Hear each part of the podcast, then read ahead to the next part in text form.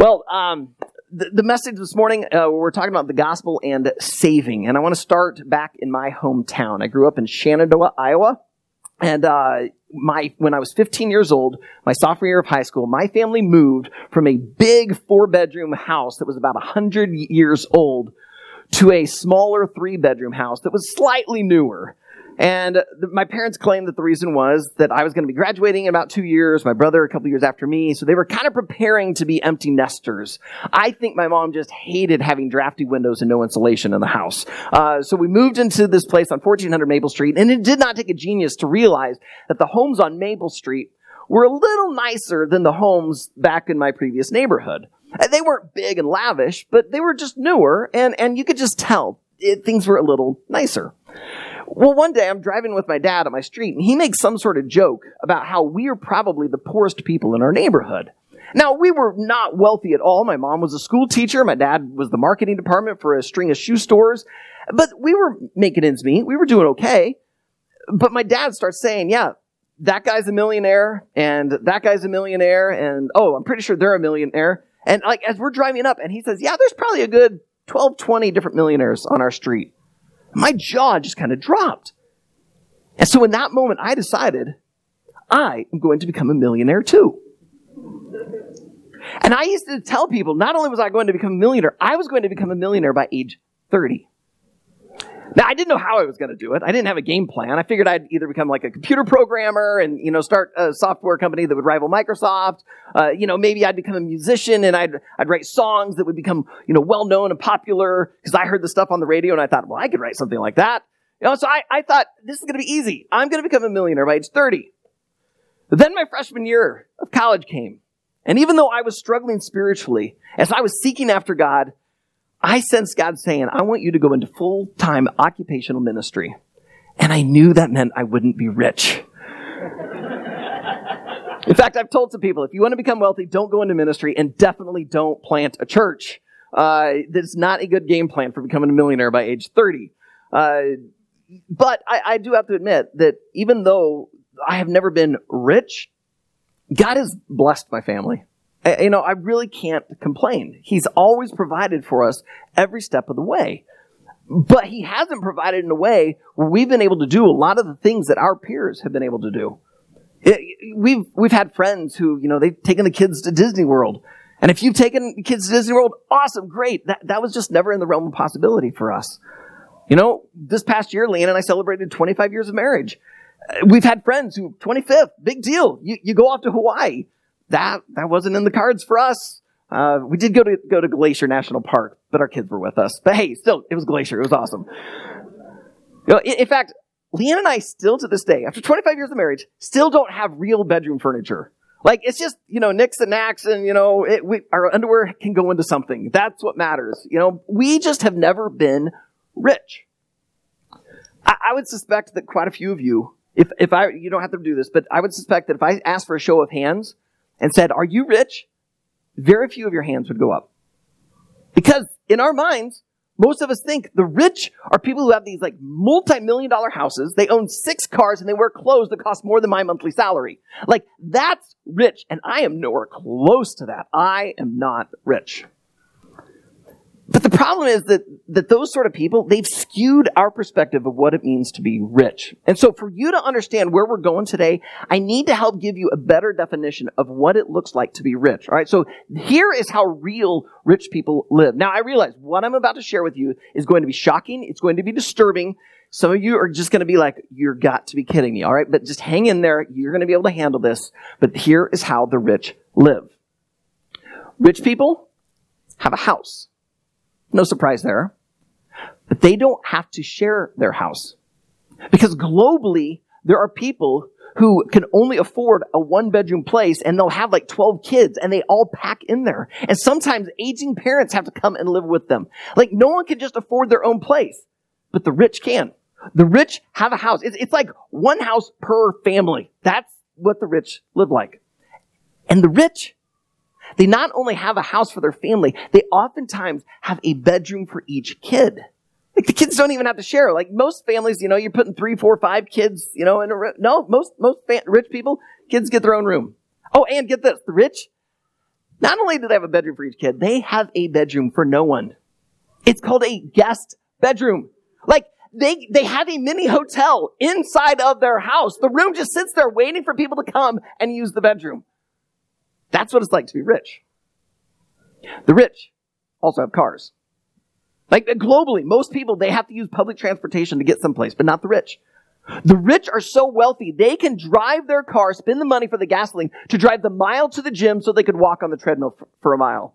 That's what it's like to be rich. Oh, and, and get this. The rich, they, they usually have more than just one car. They oftentimes have a car for every single person that has a driver's license, which means if they have a child who's sixteen years old and has a driver's license, that kid oftentimes has a car because they're rich. Oh, yeah, get this. The rich, they have houses for their cars. And these houses are so special, they have a name for them. They're called garages. It is unbelievable. Like a house. I mean, these houses for the cars are nicer than many of the houses all around the world. But get this. Some people are so rich, they can't fit their car into the car house. So they park the car on their private driveway, and they fill the garage with stuff. Like, there's so much stuff. They're so wealthy, they can't even fit their car in the car house. Oh, and some people are so rich, they can't even fit all their stuff in their own house. So they own what's called a storage unit. And they put more stuff out there because they're so rich. Now, I know this is shocking. This is disturbing. You can't believe that people actually live like this. I'm almost done. One last thing. All around the world, people have cell phones. In fact, more people have access to cell service than they do to clean water. But the rich not only have a cell phone that enables them to call and to text, they have a smartphone. I mean, a cell phone that's called a smartphone. And on this smartphone, they can actually see the person that they're talking to. It's like straight out of sci-fi. It's it's unbelievable. It's incredible. And they can check the internet. They can get their email. Oh, and get this. They can also go onto their smartphone and check their bank account to see how rich they are. Now, don't do this. But if I were to ask for a show of hands and ask how many of you are rich, I think we'd probably see quite a few hands go up. And it's important for us to realize that we are rich because it means we often start falling into a trap that the rich fall into, a certain way of thinking. And that certain way of thinking can actually dis- disrupt your relationship with God. And if you are a Jesus follower, it means you are to long to put God truly first in your life, just like in the song we just sang, putting God first in our heart. But if you're rich, money is going to try to become first in your heart. And that is why today we have to talk about this concept of saving. Because what the rich often do is take a good thing and they twist it and make it a bad thing. Here's what I mean. The rich often are trying to figure out how they can get more because they want to take yet another vacation. They want to get yet another car, even though their current one's working just fine. They want to get a bigger house because those things are going to feel better. They're going to be more comfortable. They're going to make them look better in the eyes of their society. And so their concept is to go after wealth and riches so that they feel better about themselves. Now, there's nothing wrong with the vacation. Right? There, there, really, there's nothing sinful about getting a new car. I mean, it, it's not abusing the grace of God to upgrade your cell phone. All right, I don't want you to mishear me. But what happens is you end up thinking, I need more. And the only reason you want more is so that you can be rich with yourself. But today what you're going to hear out of the scriptures is God does not want you to be rich to yourself. He wants you to be rich toward Him. And the way to be rich toward God is to be rich toward others. Because that's what Jesus did for us. And so that just as Jesus generously gave His life for us, God is now calling you, if you're a Jesus follower, to give your life, including your money, to be a blessing to others and be rich towards Him. So I realize some of what I'm going to teach is going to fly in the face of what you want, fly in the face of what our culture pushes. It even flies in the face of some of what Christianity tries to push on us. But I want you to truly have this deep connection with God, to take hold of that which is truly life. So that means we have to talk about the money in your savings account. So Heavenly Father, I pray that today this would not be just about me uh, and what I want to say. It truly would be about what your scriptures have to say and teach to us. God, I realize that all of us walk in here in very, very different places. Some of us are walking in here um, having just had a great week, and we're excited to be back with our church family, and so we are here ready to learn and listen.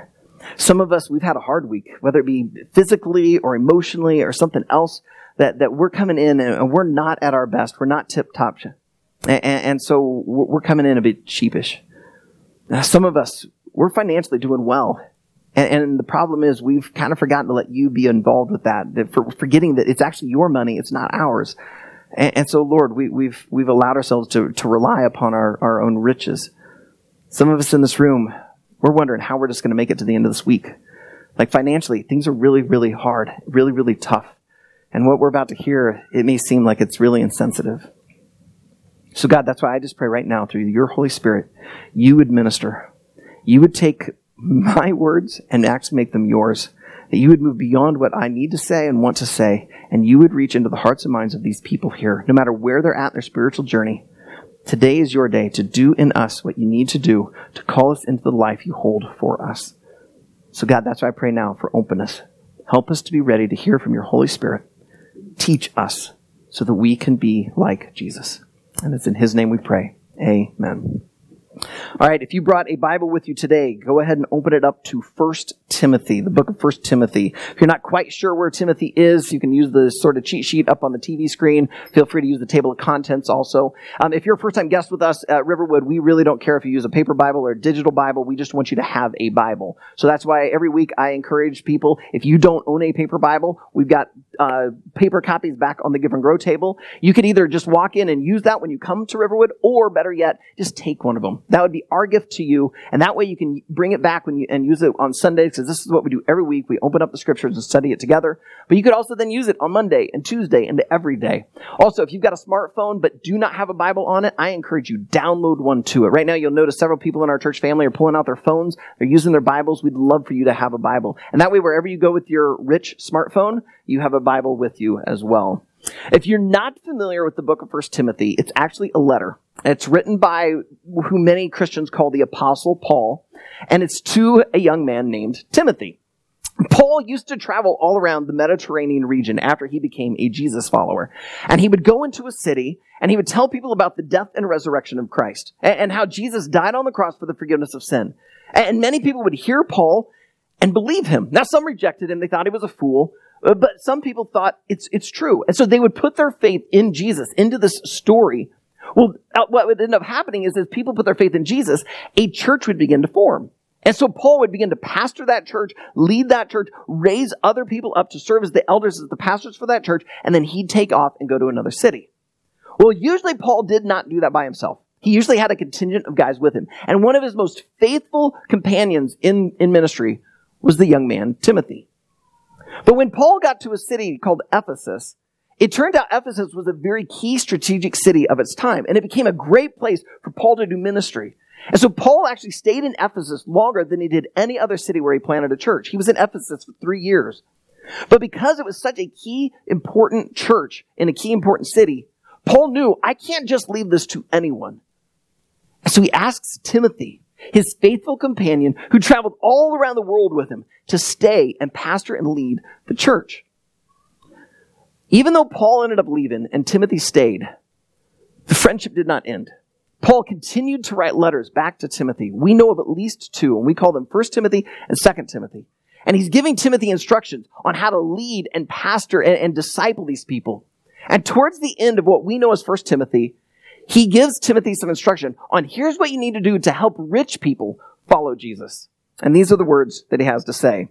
So join me, First Timothy chapter six, starting in verse seventeen. As for the rich in this present age, charge them not to be haughty, nor to set their hopes on the uncertainty of riches, but on God, who richly provides us with everything to enjoy. They are to do good, to be rich in good works, to be generous, and ready to share, thus storing up treasure for themselves as a good foundation for the future, so that they may take hold of that which is truly life.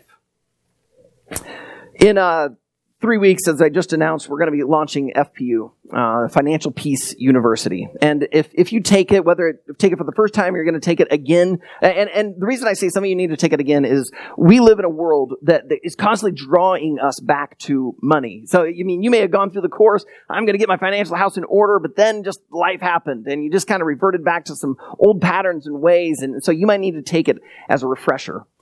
Because one of the concepts that F P U really pushes is that debt is bad. Like, you need to get out of debt. And it comes from Proverbs twenty-two seven, which says that the borrower is slave to the lender. And, and, and if you're paying off, you know, high interest credit cards or student loans, you're in a sense a slave to that lender. And, and so F P U wants to help you become free. They don't want you underneath Visa or Discover or, you know, whoever has your student loans. They want you to have that financial freedom, because then you're not paying off all this interest. You're able to then use these funds to, to be rich towards God, as we're going to be talking about today. But what happens is some people take F P U and the great concept there, and they go further, because oftentimes we think in a very binary way. We often will think, okay, so if, if debt is bad, therefore having lots and lots of wealth is good. So we need to amass great wealth. But the problem is, that's not what the scriptures teach. Paul is here trying to say, all right, guys, it's not about trying to amass as much wealth as you can for yourself. It's about something better. Because if your focus is on amassing wealth, you're no longer going to be connected to God the way He wants you to be connected with Him. That's why he calls us to a different way to be rich. So here's how Paul says to truly be rich. It starts there in verse seventeen. He says, as for the rich in this present age, charge them not to be haughty. Not to be haughty. Why does Paul start there? Why is he saying, hey, don't get prideful. Don't get haughty. Don't be full of yourself. It's because big bank accounts often lead to big heads. Back in uh, two thousand eight, uh, the United States went through a recession. Uh, a lot of people lost a lot of money, and we, they saw a spike in uh, depression, uh, in divorces, um, in suicides. Uh, it was it was a really dark time for a lot of people. And so it caused quite a few psychologists to get interested in what does money do to our, our attitudes, our emotions. And so a lot of studies started to take place.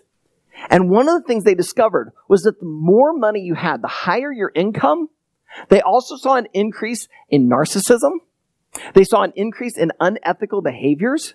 And they also saw, what was the third thing? Uh, oh, yeah, an a, a, a increase in discriminatory attitudes towards other people. That's why a guy by the name of uh, Paul Piff, a psychologist, had a two thousand thirteen TED Talk where he asked the question, does money make you mean? And the research seems to say, yes. And about two thousand years ago, the Apostle Paul starts off saying, hey, charge them not to be haughty. He didn't have to wait until two thousand thirteen for the research to come out. We just know the more money you get to, you start making, the more you start relying on it, the more you think you're more important. And we think the fatter your wallet, the, the better you must be. And nothing could be further from the truth. The gospel humbles us. If you are a Jesus follower, you know that the gospel teaches that you are more loved than you could ever imagine. The fact that Jesus would come to earth, die on a cross to die for our sin, to, to pay it off, I mean, that is the most extravagant gift anyone could give us. I mean, if that's not love, I don't know what is. But at the same time, not only are you more loved than you could ever dream of, you are far more sinful than you could ever imagine. Like, like you're more sinful than you probably want to admit. I mean, Jesus had to come to, to earth to die for your sin because you could not work off and pay off your sin. I mean, if that's not humbling, I don't know what is. And so if, if you need something to deflate your ego, just look to the cross. Look to Jesus. And that will keep you from being haughty. That's why Paul's saying, hey, take your eyes off your bank account. Start looking to Christ.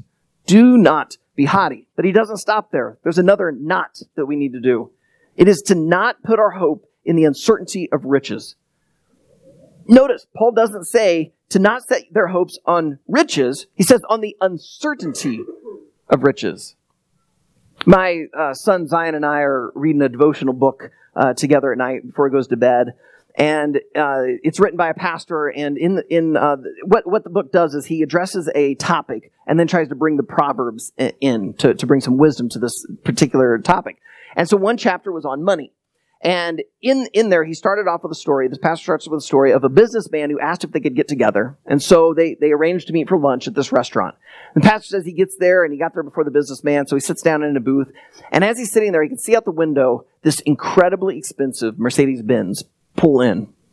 And out comes the businessman, and he's wearing a brand new suit. It's tailored. The guy looks amazing. And the pastor said, just for a second, he thought to himself, oh, like, he's got it all together. Like, I'm driving like a fifteen, twenty-year-old car, and my suit's pretty worn.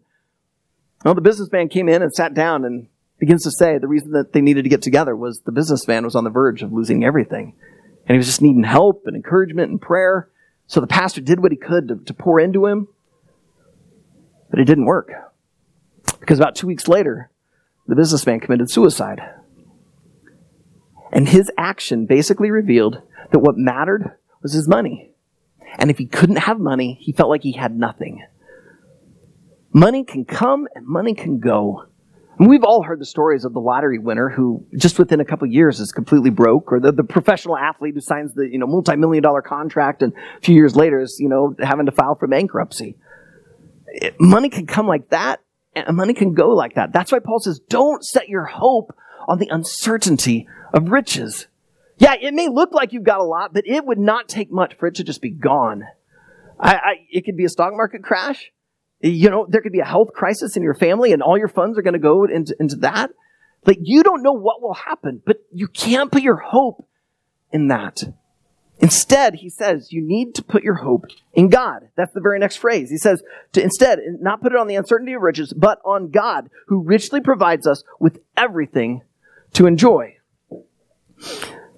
Jesus talks about this uh, some in one of his parables. This is back in Luke chapter twelve, and here's the story he told. And he, Jesus, told them a parable, saying, the land of a rich man produced plentifully, and he thought to himself, what shall I do? For I have nowhere to store my crops. And he said, I will do this. I will tear down my barns and build larger ones. And there I will store all my grain and my goods. And I will say to my soul, soul, you have ample goods laid up for many years. Relax, eat, drink, and be merry. But God said to him, fool, this night your soul is required of you. And the things that you have prepared, whose will they be? And so is the one who lays up treasure for himself and is not rich toward God. Both Jesus and Paul are trying to say, don't put your hope in money. Don't put it in your riches. Don't put your focus on trying to amass as much as you possibly can. Instead, put your hope in God. Because even if weather strikes and, and wipes out everything, even if the stock market crashes, even if the doctor says it's cancer and you're going to have hundreds of thousands of dollars in medical bills, even if you die, God can provide. He is the one who richly provides. He's the best insurance plan you could possibly have. Now, in a little bit, we're going to talk about, we don't know exactly how God will provide. That's up to him. All we know is we need to put our faith in him. So Paul is saying, guys, if you want to have this connection to God, don't let your hope and trust be in your money. Instead, put it in God. So now that leads the question. Okay, so if we're not to put our hope into our riches, what do we do? Where do we, we put our hope in God? But what does that look like? Well, Paul tells us, verse eighteen. Instead, they are to do good, to be rich in good works, to be generous and ready to share. In other words, don't be rich with yourself. Don't put your focus in amassing as much wealth as you possibly can so that you can live comfortably. Instead, use whatever you amass, use whatever God has given you to be rich in good works. Like, give it away. Be generous. Be ready to share. I'll admit, that's hard. But if you want to truly follow Jesus, it's what you're called to do. Because it's exactly what Jesus did. Jesus did not come to this earth and amass great wealth for himself. In fact, there's one point where Jesus says that the Son of Man, referring to himself, has no place to lay his head. I mean, foxes have holes, birds have nests, but, but the Son of Man? No. Now, if anyone was capable of getting great wealth, it was Jesus. But that wasn't his focus. Because again, money can come and money can go. Jesus had something far more important for us. And that was true life. That was himself. It was the gospel. And so he did not come to amass great wealth. Instead, he gave himself away. And if you are a Jesus follower, you're called to do the same thing. It isn't about amassing wealth to try to make yourself comfortable. It's taking whatever God's given you, whether that's a lot or a little, and you give it away. You see, it's not wrong to be wealthy. It's just wrong to take that wealth and use it on yourself. We're going to talk about this here in a little bit, but you got to remember, everything you have is actually God's. It's, it's not yours. When, when you die, you, you can't take it with you. And, and the funny thing is, I don't know if you've heard the joke, but, but you know, the, a wealthy man had a great close relationship with God, and God says, hey, I just want you to know I, you're dying tonight. And the man's like, oh, oh no, well, can I like bring some stuff with me? And God's like, no, I, it, that's not the way it works. And the guy, the, the man says, God, we've had such a close relationship all these years. Please let me bring something with me. So God's like, all right, for you, I'll make the exception. You can pack one suitcase and bring it with you. So the man's like, okay, what, what do I take? He goes, well, my, my most treasured possession, the thing that was, gave me so much wealth was gold. So he packs a suitcase full of heavy gold. And that night he's holding on to this heavy suitcase, and the angel shows up and says, all right, it's time to go. And off they go to heaven. And the rich man's walking up to the gates, and Peter goes, whoa, whoa, whoa, hang on. It's always Peter at the gates. I don't know why. It just is. Peter's like, wait, hang on. You, you can't bring that in. And, and the rich man says, no, no, no. God, God said I could. He, he told me I could bring one suitcase with me. And he, he looks at the book of life and goes, oh, yeah, there's your name. Oh, you're right. One carry-on. Okay. so so out of curiosity, Peter's like, well, let's open it up. Let's see what you brought. And this man, all his pride, he opens it up. Look at my gold bars. And Peter looks at him and goes, you brought pavement? The greatest thing we have here on earth is nothing in heaven. So why in the world do we spend all of our time trying to amass all this wealth here when we have something far better waiting? And that's actually what Paul begins to move toward. Verse nineteen, he says, thus, so in other words, when you're rich in good works, when you're being generous, when you're ready to share, you are thus storing up treasure for themselves as a good foundation for the future. I, I can't help but think when, when uh, Paul was writing this, he had the famous sermon that Jesus gave, that what's known as the Sermon on the Mount. In Matthew chapter six, uh, verses nineteen through twenty-one, Jesus said this, do not lay up for yourselves treasures on earth, where moth and rust destroy and where thieves break in and steal, but lay up for yourselves treasures in heaven, where neither moth nor rust destroys, and where thieves do not break in and steal. For where your treasure is, there your heart will be also. God loves you guys. He loves you deeply and intimately, and he doesn't want to see you giving your heart into these earthly riches, because they fade, they go away. Moths can take them, thieves can steal them. Instead, put treasures in heaven. How do you do that? You live rich towards God. How do you live rich toward God? You live rich towards others.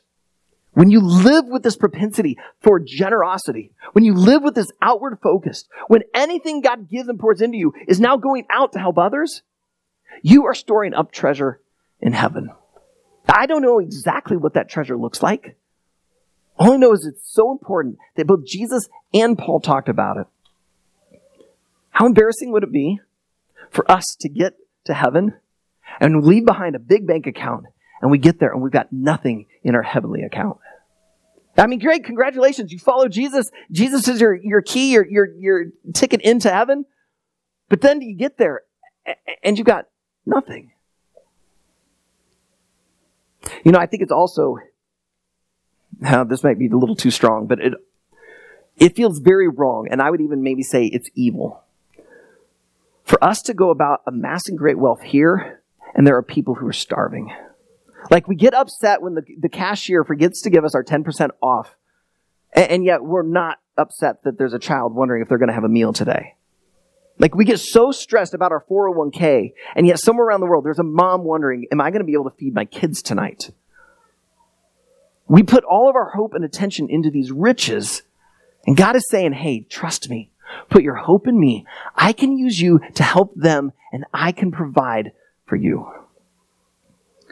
And notice what Paul says happens when you live with this kind of idea, this propensity for generosity. You do this so that you may take hold of that which is truly life. Uh, just about three, four years ago, Corona, the Mexican uh, beer brand, had an ad campaign called This is Living.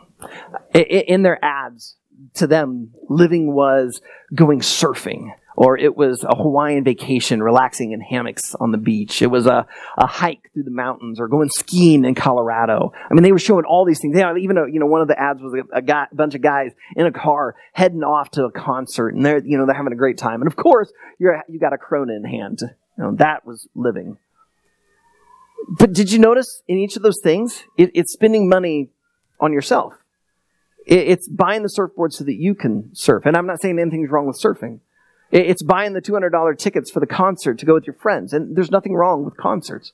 But the whole entire thing was all about make you feel good. And Paul's saying, yeah, that, that that's nice. That's fine. But if you want to really take hold of life, live like Jesus lived. Give your life away. Instead of spending the money on yourself, how can you make a difference in the life of someone else? That's what Paul's getting at. I think it's what Jesus was teaching over and over and over when he was on earth. You see, God wants to do great things in this world. His chosen vehicle is you. But before he does this great work through you, he wants to do a great work in you. And that's why your heart can't be tied to money. You can't serve both God and money. So, let, let money not be king. You got to give it away. You got to let others have it. You got to share. So now this brings up the question, so do we even save at all? Yeah, I mean, like, is it wrong or evil to save? Well, I, I'd say no, it's not wrong or evil. I, I actually think there's some wisdom in it. But here, here's how I would put it. I think you should save, but not focus on saving. Now, I realize that sounds like an oxymoron, but let me explain. Uh, the Apostle Paul, when he was writing uh, to the church in Galatia, uh, he, he says this in chapter six. He says to carry one another's burdens. And he even goes on to say that that's the law of Christ, which makes sense because Jesus came to earth and carried the burden of our sin. He carried it to the cross so that sin could be killed, it could be getting, gotten rid of, and we could then live free. All right, so Jesus bared our burden, so if we're going to love like Jesus loved, we need to bear the burdens of others. But then Paul finishes out this paragraph by saying, so therefore each person must bear their own load. And it's, you almost want to go, whoa, whoa, whoa, time, time out, Paul. It, are we supposed to carry the burdens of others or, or carry our own? And I think Paul just looks at us a little confused and goes, both. In other words, you need to live responsibly where you can bear your own load. That's why in, in F P U, Dave Ramsey, who created it, teaches that you need to set up an emergency fund. Like, save some money, get an emergency fund, so that when the dry air starts squealing at your house, not that I know from personal experience, uh, or when the car suddenly needs, you know, new brakes, or, you know, it breaks something on it breaks, or, you know, whatever emergency comes up, you've got that emergency fund, and you can bear your own load. And that way, when you bear your own load, your church family around you, they're not now having to carry your load with you. They're still freed up to help others with their load. However, when you think, well, then for, I need to amass as much as I possibly can, now what you're doing is you're trying to get all that to keep rich for yourself. Well, I don't want to be a burden on anyone else. Yeah, but what you're doing is you're now robbing people the opportunity to come alongside and be a part of this. When Leanne and I lived in Venezuela, uh, we would hold uh, church on, in English on the school campus during the school year. We taught at a missionary kids' school. But then during the summers, we would go out into the community, and we'd be part of a Spanish church. Now, our Spanish is really bad. Like, we only know poquito. Uh, all right, so please, if you know Spanish, don't try and start talking to me. I'll just look at you confused. Uh, all I learned from my Spanish was, hola, mi nombre es Inigo Montoya. You killed my father, prepare to die. You know, but that was, that's like the totality of it, all right? I'm not going to make it very far in Mexico uh, with that.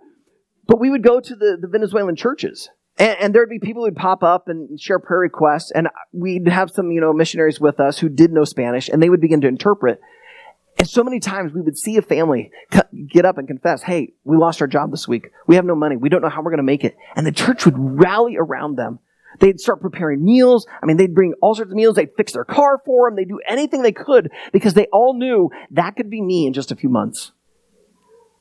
And so they tried to live where they would bear their own burden, but they did not focus so much on amassing everything that they could. Instead, they focused on how can I help alleviate the burdens of others? It's this both. We need to save, but not just so we can make ourselves feel better. We need to save so that we can bear our own burden and also come along and bear the burdens of others. And that brings us to the second thing I want to say, that we need to steward with a focus on God. Uh, two weeks ago, we uh, started this little mini-series within the Everyday Gospel series, this money edition, by looking at the concept of stewardship. Stewardship reminds us that everything we have is God's. Like, we truly own nothing. That means your house is actually God's house. Your car is God's car. Your bank account is God's bank account. That is why you can't sit there and amass as much wealth as you can so that you can live as comfortably as you can, because it's not your money. It's His. And if He's wanting you to be a blessing to others, then you need to use His funds to be a blessing to others. You need to be rich towards God by being rich towards those around you. And so that means, how can God's car that you drive be used to be a blessing to others? Do you need to lend it to someone to, so they can get to a job interview? Do you need to drive someone to their doctor's appointment? Do, do you need to like let someone borrow it while their car's in the shop? Because it's not your car, it's God's. So how can you use it to be a blessing? How could you use your house? If you're one of those rich people that has a guest room, could you let someone live with you for a time while they get back on their feet? Uh, maybe a college student who just graduated and doesn't have a job yet. How, how can you use your, your living quarters to be a blessing to someone else? How about your bank account? Are, are you letting that truly be God's? Are you asking Him, what do you want me to do with your funds? Maybe you just need to do some small things. Maybe you need to just begin giving here at Riverwood. Maybe you need to become a compassion sponsor. For thirty-eight dollars per month, you can help sponsor some child around the world so they get some food and clothing and shelter, but also so that they can have every opportunity to hear about Jesus. Maybe there's another organization. Maybe there's just someone on your street who's not making ends meet, and you sense God saying, I want you to go and help them.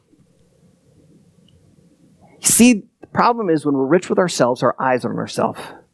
But to live like Jesus lived and love like Jesus loved, it means our eyes have to be outward. And as our eyes are outward, how can we help others? Now, I realize some of you, you might be at a place where you're actually needing us as a church family to come and bear your burden with you. And we want to do that because that's what the church does. But at the same time, you don't just look, how can I get? It's how can I be repaired and restored so that then I can reorient my life to be able to help others? That's God's goal in this. What people need isn't just more money. What they need is Jesus. What does it profit a man to gain the whole world but lose his own soul? But you are positioned as a rich person to use the things that God has given you to be a blessing towards others. When you are rich in good works, when you are generous, when you are ready to share, you not only store up treasure in heaven for yourself, but you take hold of that which is truly life. Because now you are living like Christ. You are giving yourself away.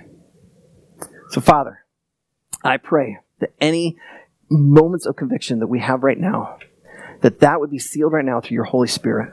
God, if there's anyone who's being called right now to, to do something, I pray that, that they would have the guts to actually go and do it. Because Jesus, you had the guts to come to this earth, to live A, a sinless life, but to go and die a sinner's death. You died in our place so that our sin could be forgiven, we could be set free, and we could come into a relationship with a loving Heavenly Father. And so Jesus, because you did that for us, help us to do that for others, to be able to give of ourselves and to give of our finances. God, I, I just pray that you'd forgive us. Those of us who have focused so much on our, our own personal wealth that, that we're, we're not in attune with, with what's going on around us. Lord, would you just help us to reorient our life, to be like Christ and truly love others? God, I pray for the person who's really struggling right now, that poverty is just something they're well too aware of. Father, even the poor person can commit the same sin of putting their hope in, in riches. Father, instead, I pray that they'd put their hope in you, that they would trust you to be the one to richly provide for them everything that they need, everything that they would enjoy. God, I know how much you love us. We see that through the cross. Would you now, through your Holy Spirit, move us to reflect that love and to live like Jesus, to take the good things that you've given us and to use them to truly be a blessing to the world. Because as we do so, you tell us right here in First Timothy that we take hold of that which is truly life. Jesus, you are love, life, you are light, you are love. So help us to hold on to you as we allow you to work through us to be a blessing to the world. In Christ's name we pray. Amen. this sort of life can only be motivated through the gospel. You could leave here today and you could try and say, all right, that's it. I'm going to go and write a big check. I'm going to give this away. I'm going to invite, you know, someone to come and live in my house. And, and you can go and do that, but you may be going to do it, try just to make yourself feel good. And that's the wrong motivation. The right motivation is Jesus. That if Jesus is your focus, if your focus is on being rich towards God, then you can truly be that blessing to others. That's why we take communion. Communion reminds us that Jesus is our motivation for how to live life. And so if you are a Jesus follower, I invite you to this table. At any time during this song, you're invited to come, to take the bread, which represents Jesus' body being broken for us, to take that cup, which is his blood shed for us. And as you bring that into you, you realize Jesus gave it all for me. And so because now that's part of my story, I'm going to give it all for him. But if you're here today and you are not a Jesus follower, I'm just going to ask that you be very, very respectful and not go to these elements. Because when you take those elements into you, you're saying his story is my story. And if you're not quite there yet, it's okay to remain where you're at. No one is going to judge you. Many of us here in Riverwood, we're, we were where you are right now. So no one is going to think less of you if you don't go to these elements. You don't need to go to them to try to impress God. We go to these elements to worship God. But if you are a Jesus follower, if Christ is at the center of your identity, would you come? No matter what sins you've confessed, committed this week, no matter what's been going on, no matter what thoughts have been hammering you in the head, would you bring it all to him? Because God doesn't just want you to open up your financial life to him. He wants you to open all of your life to him. And as you come to the communion elements, may that be a moment of confession, of repentance, and commitment to him. Let us go and do this now in remembrance of him.